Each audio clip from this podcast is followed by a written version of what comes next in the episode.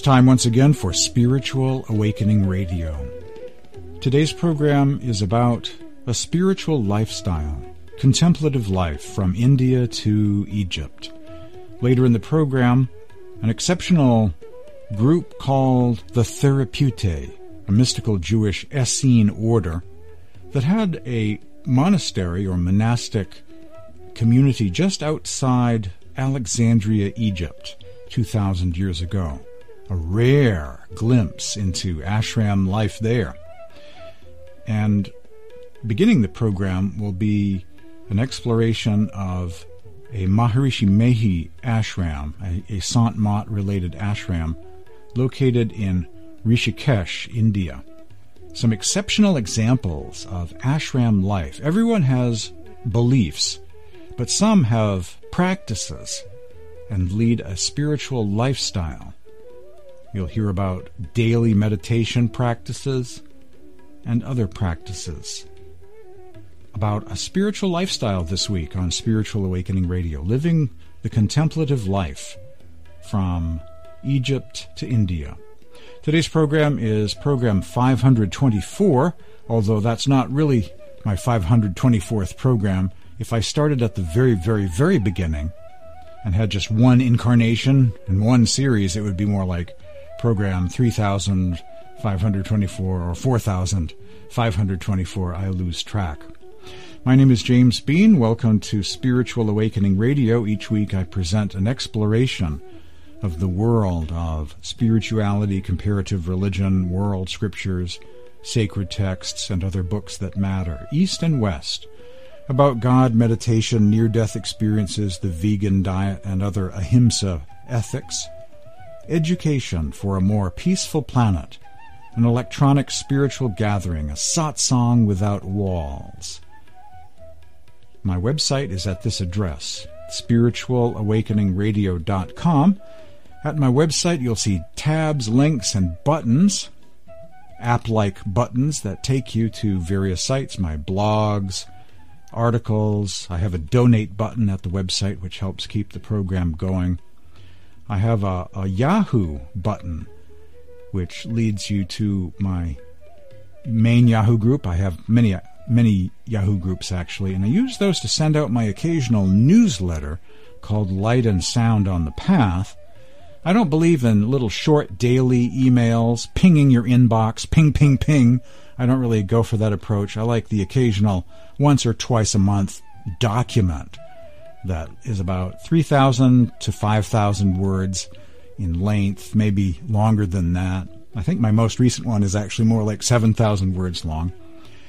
And those newsletters consist of, well, there are links to podcasts that are available, recent podcasts, spiritual quotes harvested from my social media, a kind of digest of the best of what's been posted in the last several weeks at Facebook, Twitter, Tumblr, and other sites, articles, various research and postings, mystical art, photography, icon, images, uh, all of those things put together and turned into a kind of book or booklet mailed out once or twice a month, a newsletter I call Light and Sound on the Path.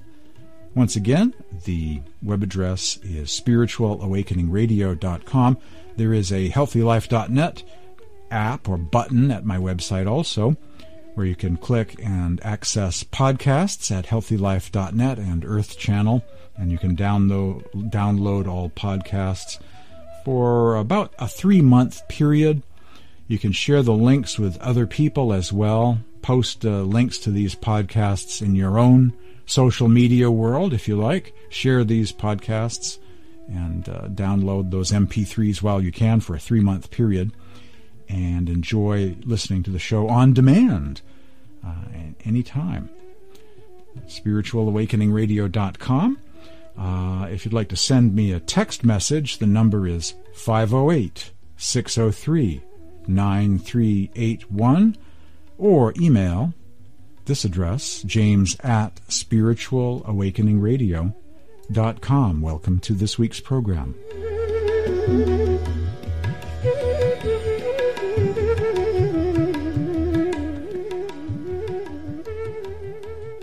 An individual by the name of Megan Brummer of Sydney, Australia, once published a kind of spiritual travel log in India, and I saved this article from a few years back.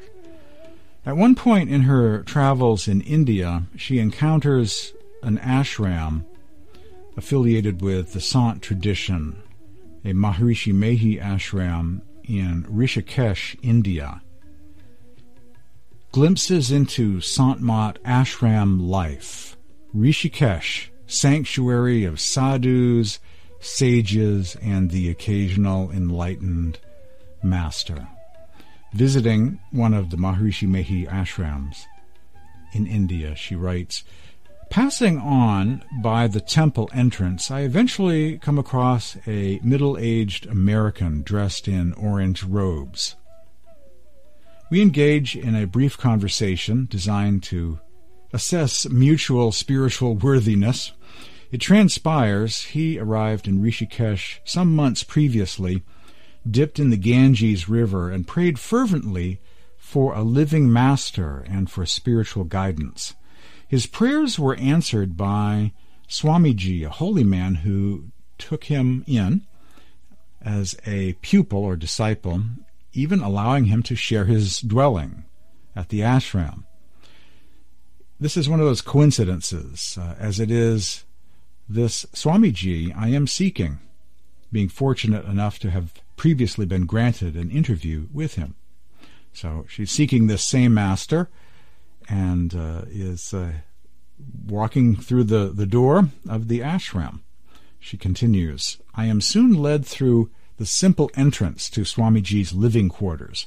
Swamiji, speaking only Hindi, translated by his American disciple, invites me to sit down on the earthly clay floor beside a beautiful shrine on which revered icons or pictures of some of the greatest masters of all time are lovingly displayed.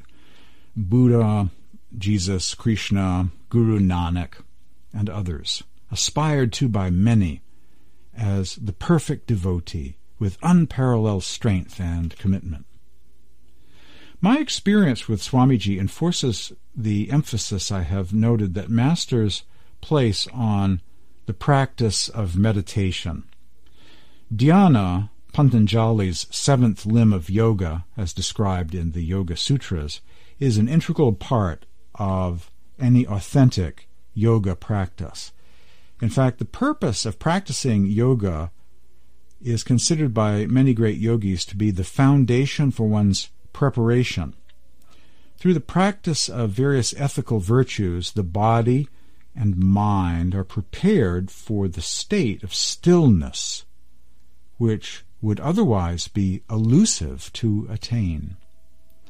These asanas, or ethical virtues and practices, prepare one for going within, she's saying. Swamiji was devoted to his guru, Maharishi Mehi Paramhans, who at age 90 could no longer walk. Swamiji would carry him around, would carry him around to help him give his talks and lectures. Maharishi Mehi Paramhans was a disciple of Baba Devi Sahib, whose belief in the importance of yoga can be seen in his words, quote, You may remain Hindu, Muslim, Christian, or a follower of any other religion, but while living the, the pleasures and pains of human life, do not live even a single day without inner meditation. Unquote. Mahatma Gandhi, one of Mother India's most beloved children, was an equally strong advocate of the benefits of meditation, once saying, quote, Today I have so much to do, I will need to meditate for two hours instead of one. Unquote. There's something to be said for that. Um, there is a, a clarity of mind that comes to one who practices meditation. There is a clarity, there's inner guidance, there's spiritual guidance, there's opportunity for your soul to give you feedback or angels to whisper in your ear, as it were, as it was, the, the, the inner voice uh, that comes to you if you allow space for it in the silence of meditation. And there's inner guidance. The Quakers have a practice before doing any meeting decisions and any decisions going on in their business meetings. They will do a, a moment of silence. They will pause and meditate in the silence for guidance and inspiration before making any major decisions.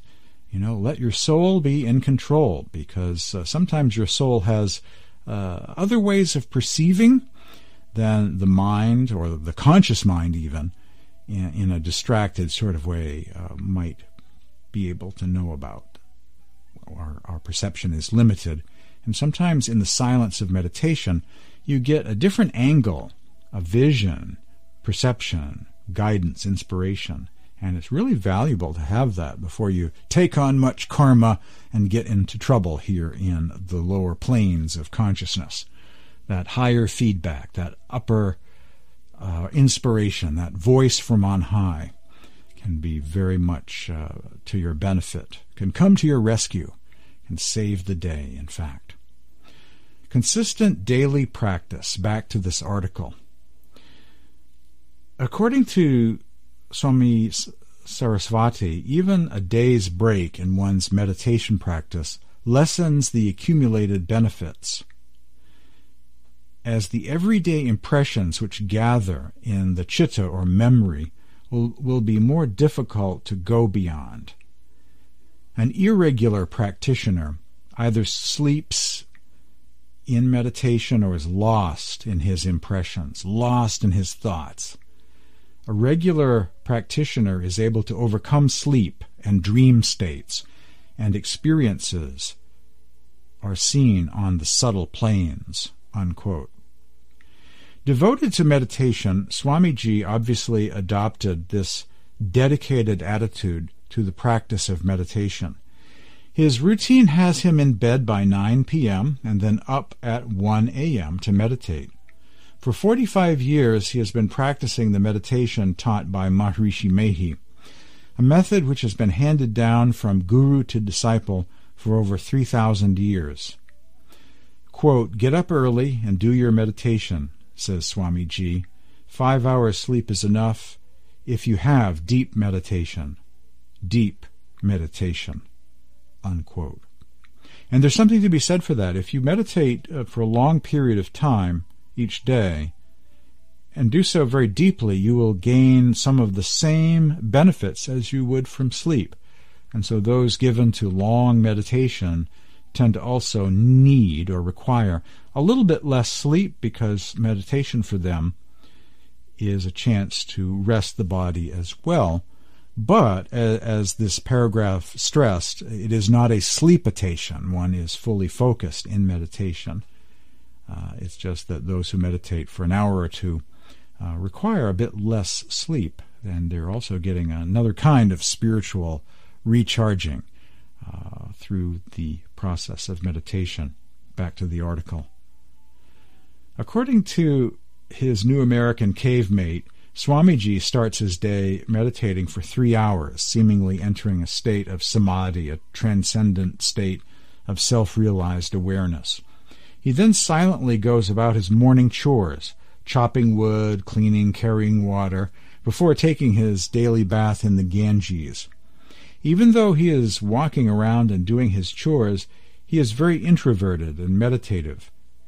But in the afternoon he becomes very playful. Unquote.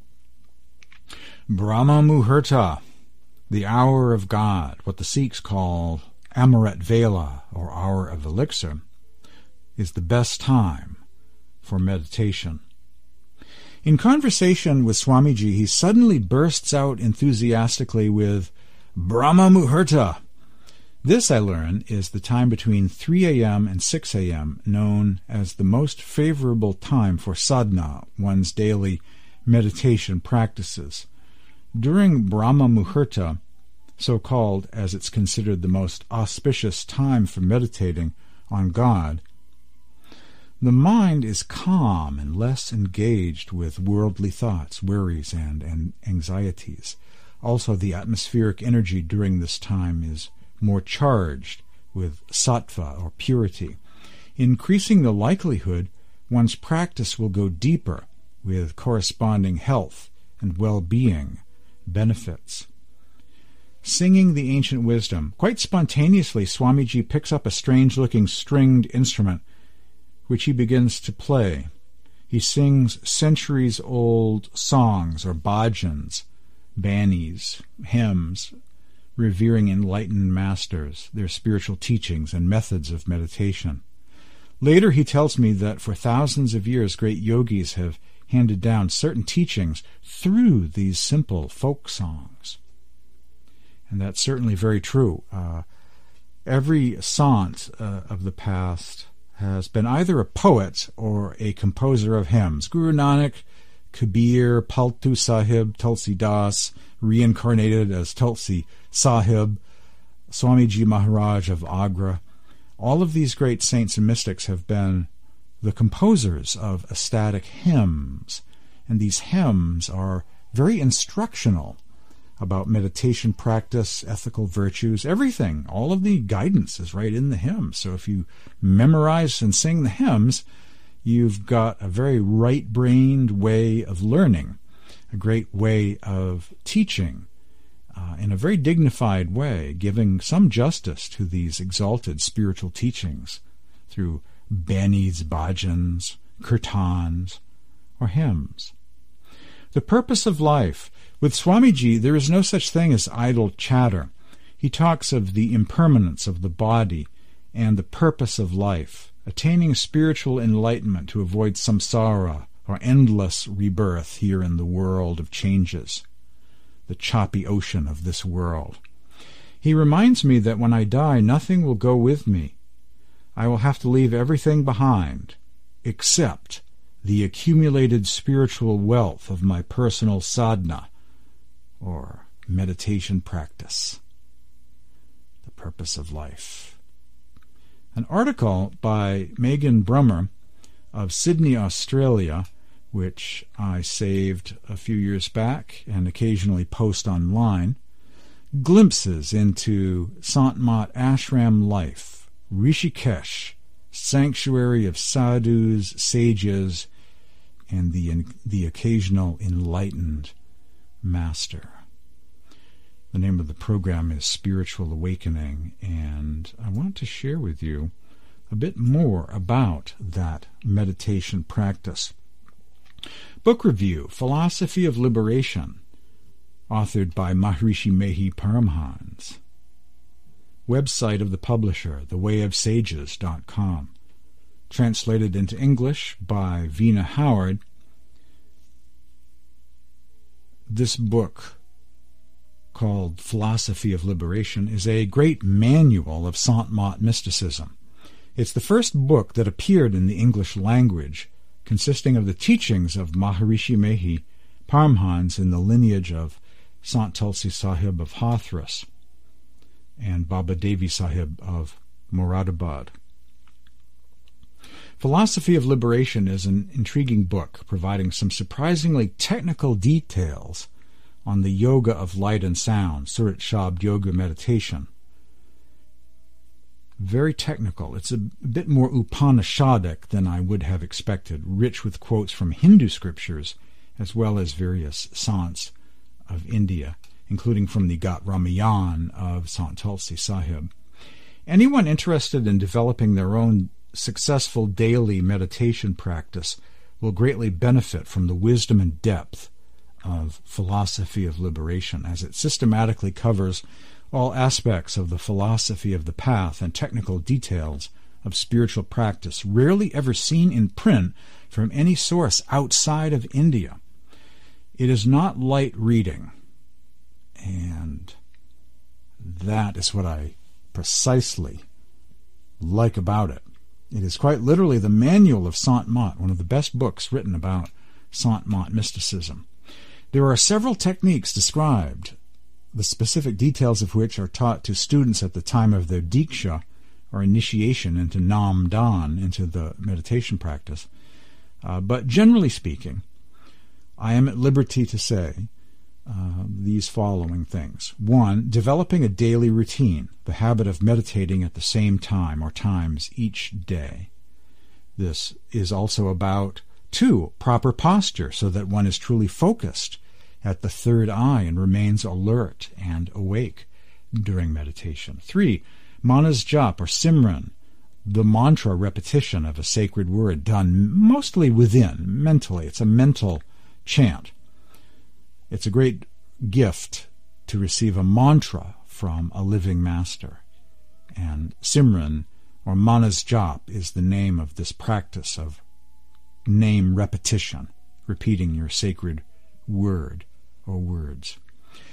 More after these messages. We'll explore more about this book, Philosophy of Liberation, on Spiritual Awakening Radio. Stay tuned.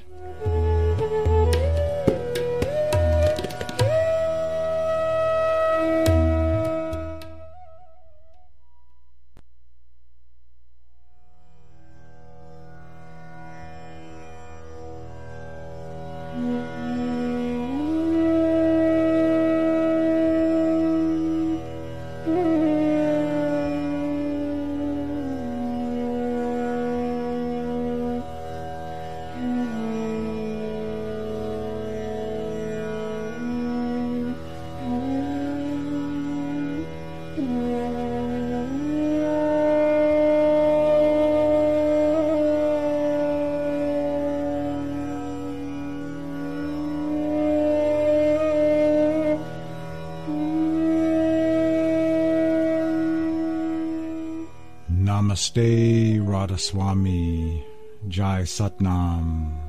Welcome back to Spiritual Awakening Radio. Before the break, I was beginning to explore some of the key teachings of the book Philosophy of Liberation by Maharishi Mehi Paramhans. One, developing a daily routine, the habit of meditating at the same time or times each day. Two, proper posture so that one is truly focused at the third eye center and remains alert and awake, usually with spine straight, sitting in a very focused sort of way, comfortable but focused. Three, Manas Jap, also known as Simran or Zikr, the prayer of the name, a mantra repetition of a sacred word or words done mentally, a mental chant. You're chanting within your thoughts, within your mind with the tongue of thought. So it's a very directed inward kind of chant. Four, Manas Dhyan, picking up where we left off earlier.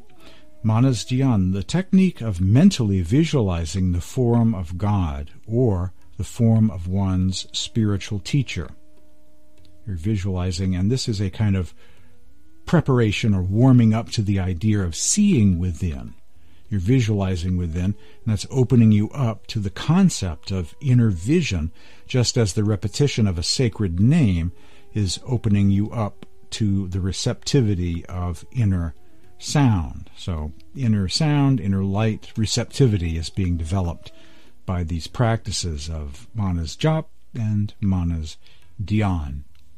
Five, Drishti Yoga, the technique of focusing upon an infinitesimal point this is inner light meditation. You're gazing into the darkness, waiting for the light to appear. This point of focus will eventually blossom into inner light or visions of light. One gazes into the middle of the darkness or the light one sees while in meditation. 6. Nada Sadhana or Surat Shabd Yoga, inner sound meditation, the practice of inner transcendental hearing inner spiritual hearing, the sound that comes from beyond the silence, the sound of silence, as some Buddhists call it. It's a sound coming from beyond the silence. And seventh, reaching the state of Kaivalya or oneness with the Supreme Being in the purely conscious realm. This is the ultimate goal of Surat Yoga meditation to merge into the upper level of Kaivalya the state beyond sound, the ultimate reality of God in the nirguna or formless state, also described with terms such as anami or nameless, anadi, soundless or beyond sound, the ocean of love or anurag sagar, also referred to as Lord of the Soul or Radha Swami. The poet mystic Tulsi Sahib of Hathras described this as a being who is inaccessible, unfathomable, and nameless, and who has no locality, location, and is not confined to space. Unquote. That is the state of God. The poet mystic Tulsi Sahib describes it this way There is a being who is inaccessible, or agem, unfathomable, alak, and nameless, or anami, who has no locality, location, and is not confined to space. Tulsi often used the Sufi language of love, or bhakti, describing this timeless spiritual state of oneness as the abode of the beloved. So this is a kind of paradox of the Sant tradition. A belief in a God who is formless, like a cloud, an infinite cloud of energy that's pure love. And so without form, and yet there is love and devotion, a kind of bhakti path with some shared teachings with Krishna consciousness and other Vaishnava paths of India. Only one is not devoted to any god of form, but a formless God, described as this infinite ocean of love and all consciousness. So, uh, some glimpses into the book Philosophy of Liberation by Maharishi Mehi Paramhans. A spiritual successor of Maharishi Mehi by the name of Sri Bhagirath Baba on spiritual practice. Sri Bhagirath Baba lives at the Maharishi Mehi Ashram in Kuppaghat, Bhagalpur, Bihar district, India, a place where it is rumored that once upon a time Buddha meditated in various caves, and there are many caves there, and yogis and uh, masters and meditators to this day meditate in those caves. I've seen photos of those caves. The practitioner, if he sits for meditation, always must keep his or head, neck, and spinal cord completely straight. The respiration process will go on naturally and will become slowed if one sits straight, and thus it is a helping factor in meditation. Sants and yogis have fixed times of meditation. These times are 1 in the pre dawn, three hours before sunrise, I mentioned earlier Brahma Muhurta, the hour of God, or Amrit Vela, the Sikh term meaning hour of elixir. Two, after taking a bath during the midday, and three, during the evening after the sun sets. Meditation at these three times is the thrice daily meditation.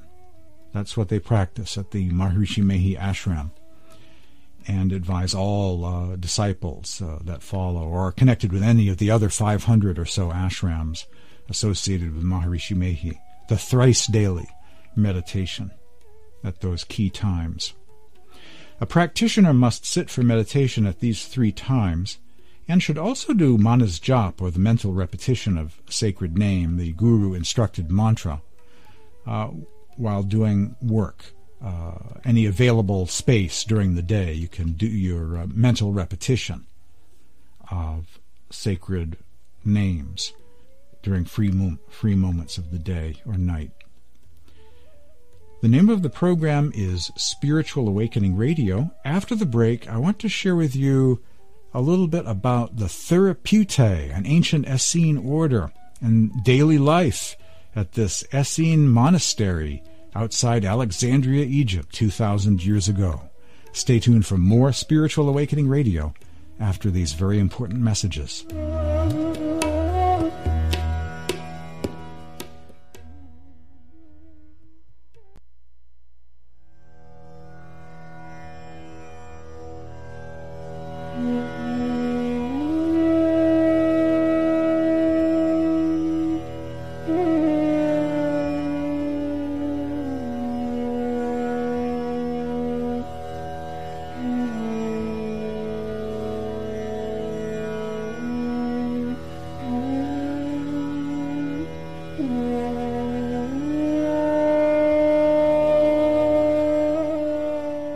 Spiritual Awakening Radio is here every week, streaming live by way of healthylife.net, Positive Talk Radio.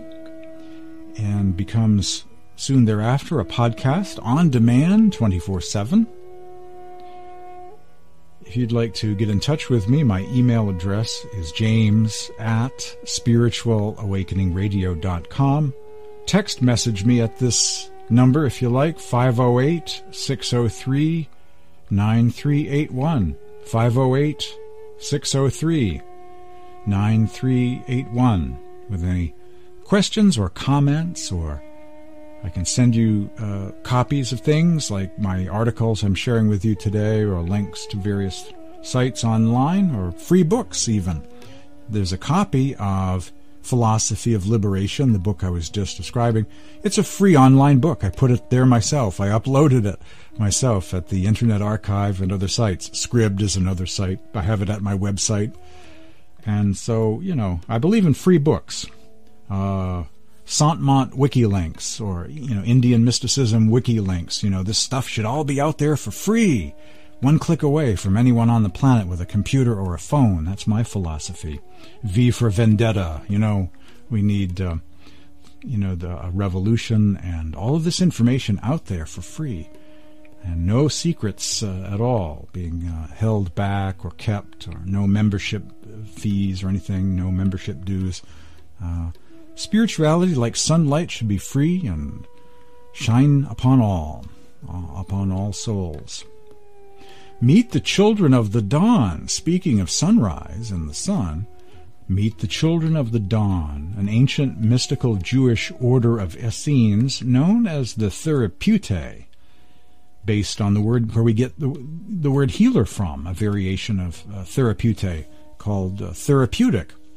The Therapeutae the first monastery mentioned in all of human history.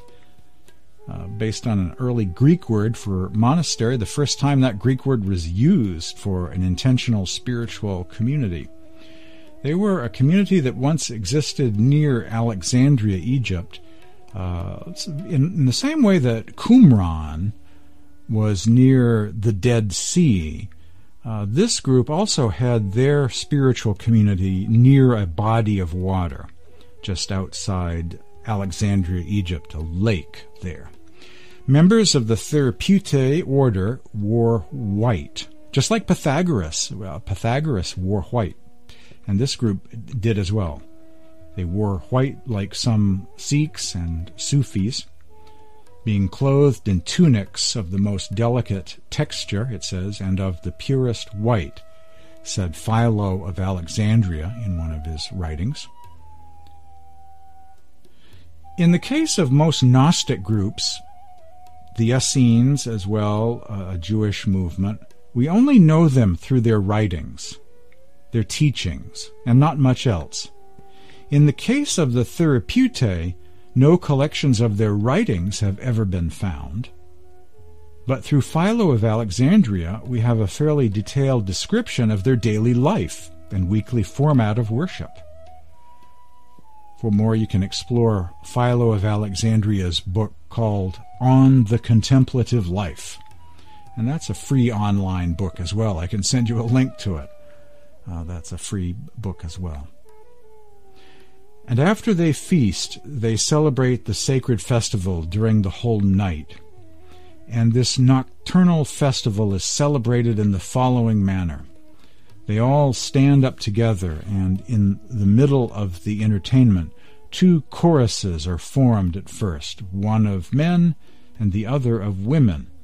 Therefore, being intoxicated all night till the morning with this beautiful intoxication, without feeling in their heads heavy or closing their eyes for sleep, but being even more awake than when they came to the feast, as their eyes and their whole bodies had standing there till morning, when they saw the sun rising, they raised their hands to heaven, imploring tranquillity and truth and acuteness of understanding, and after their prayers they each retired to their own separate abodes, with the intention of again practicing the usual philosophy to which they had been wont to devote themselves.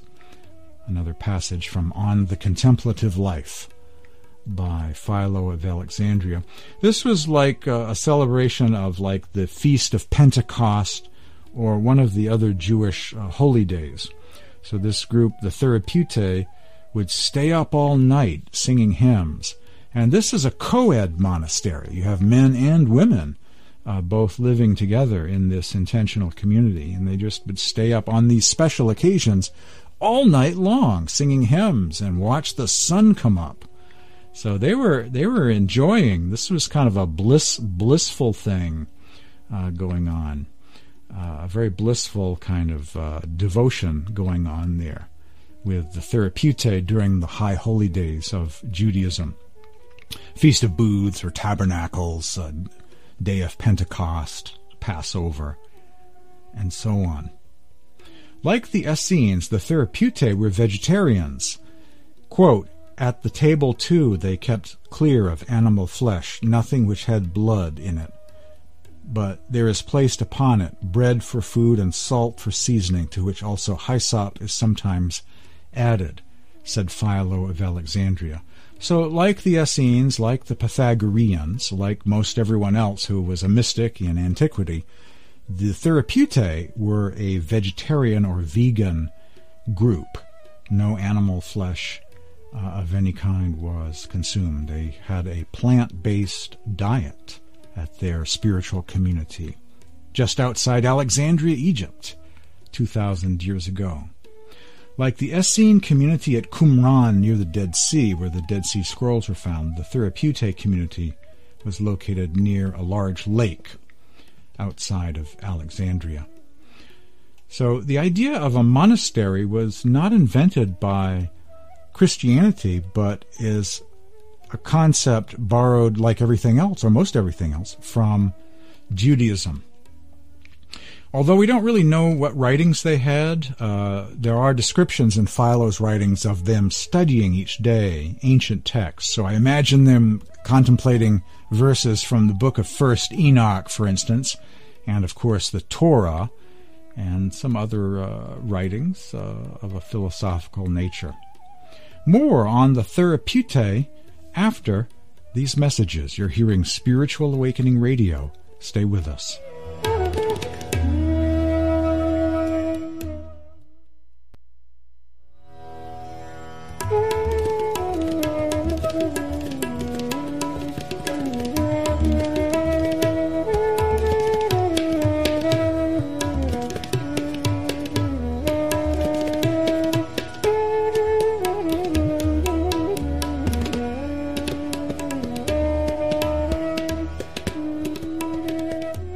Spiritual lifestyle, contemplative life from India to Egypt this week on Spiritual Awakening Radio. My name is James Bean. Great being with you today. Earlier, a glimpse into ashram life at one of the Sant Mat ashrams founded by Maharishi Mehi Paramhans. A glimpse into ashram life and meditation practice. And now we travel back in time to the Therapeutae, a mystical Jewish Essene group that had a monastery or intentional spiritual community just outside Alexandria, and some of their practices, a rare glimpse. With the Essenes and Gnostics, we don't know them except by the writings that they possessed. In the case of the Therapeutae, we don't know them through the writings they possessed, but we do have great descriptions of them by Philo of Alexandria, who was a, a spiritual master and great contemplative soul who learned much from the Therapeutae and from the Essenes and from Pythagorean teachings, Platonism, Philo of Alexandria, around the same time that the Gospel of John was being written, for instance, used the term logos to refer to the music of the spheres, the creative power of the Godhead that vibrated all things into existence. Here's Philo's description of this group. They had a main sanctuary for worship, and then they had little her- hermit cells every, uh, you know, kind of spaced apart at a certain distance from one another where individuals could dwell As I mentioned, this is a co ed monastic community, so both men and women were part of this, which seems so much nicer than you're not allowed to come up the mountain, right? I mean, that's how it usually is with monasteries. Women are not allowed. This seems so much nicer to have a co ed monastery. For the houses built in the fields and the villages which surround it on all sides give it safety, and the admirable temperature of the air proceeds from the continual breezes which come from the lake, which falls into the sea, and also from the sea itself in the neighborhood, the breezes from the sea being light, and those which proceed from the lake which falls into the sea being heavy, the mixture of which produces a most healthy atmosphere. But the houses of these men thus congregated together are very plain, just giving shelter in respect of the two things most important to be provided against the heat of the sun and the cold from the open air. And they do not live near to one another as men do in cities, for immediate neighborhood to others would be a troublesome and unpleasant thing to men who have conceived an admiration for and have determined to devote themselves to solitude. And on the other hand, they do not live very far from one another on account of the fellowship which they desire to cultivate, and because of the desirableness of being able to assist one another if they should be attacked by robbers. So the best of both worlds, you know, you get to have your own space, but you're not really isolated from the, the others if you need help. And, and of course, if you come together for occasional uh, worship as a group, you know, you don't have too far to go. So it's the best of community and, and, and the best of uh, solitude. You know, it's a nice uh, balance of both they had going on. Spiritual activities, prayer and study of the Therapeutae.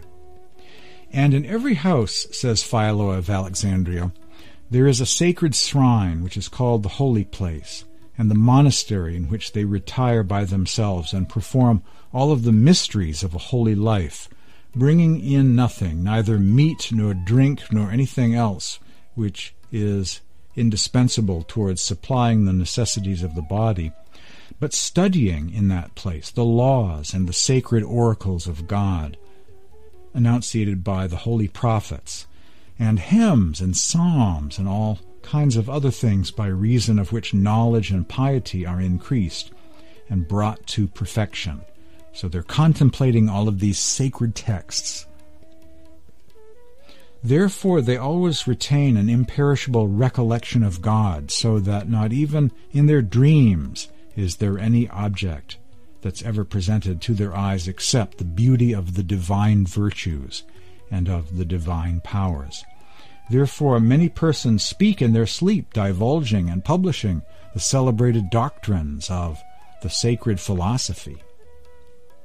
They're so saturated that in their sleep sometimes they divulge uh, teachings. And they are accustomed to pray twice every day, at morning and at evening, when the sun is rising, entreating God that the happiness of the coming day may be real happiness, so that their minds may be filled with heavenly light. And when the sun is setting, they pray that their soul, being entirely lightened and relieved of the burden of the outward senses and of the appropriate object of these outward senses, may be able to trace out truth existing in its own council chamber. And the interval between morning and evening is by them devoted wholly to meditation on and to practice of virtue, for they take up the sacred scriptures and philosophize concerning them, investigating the allegories of their national philosophy, since they look upon their literal expressions as symbols of some secret meaning of nature intended to be conveyed in those figurative expressions. Unquote. So, uh, this saying here by Philo uh, reminds me of Kabbalah, you know, secret interpretation of Scripture, esoteric meanings uh, found in these texts. Uh, and finally, from Philo of Alexandria on the contemplative life, they have also writings of ancient men who, having been the founders of one sect or another, have left behind them many memorials of their allegorical system of writing and explanation, whom they take as a kind of model and imitate the general fashion of their sect, so that they do not occupy themselves solely in contemplation, but they likewise compose psalms and hymns to God in every kind of meter and melody imaginable, which they of necessity arrange in more dignified rhythm. So they were into singing hymns as well. And according to one description I have, uh, their music was very mesmerizing. Their chant was really quite otherworldly and amazing. The life, a glimpse into the ancient life of the Therapeutae of Alexandria, Egypt, this week on Spiritual Awakening Radio. My name is James Bean. Thanks for listening.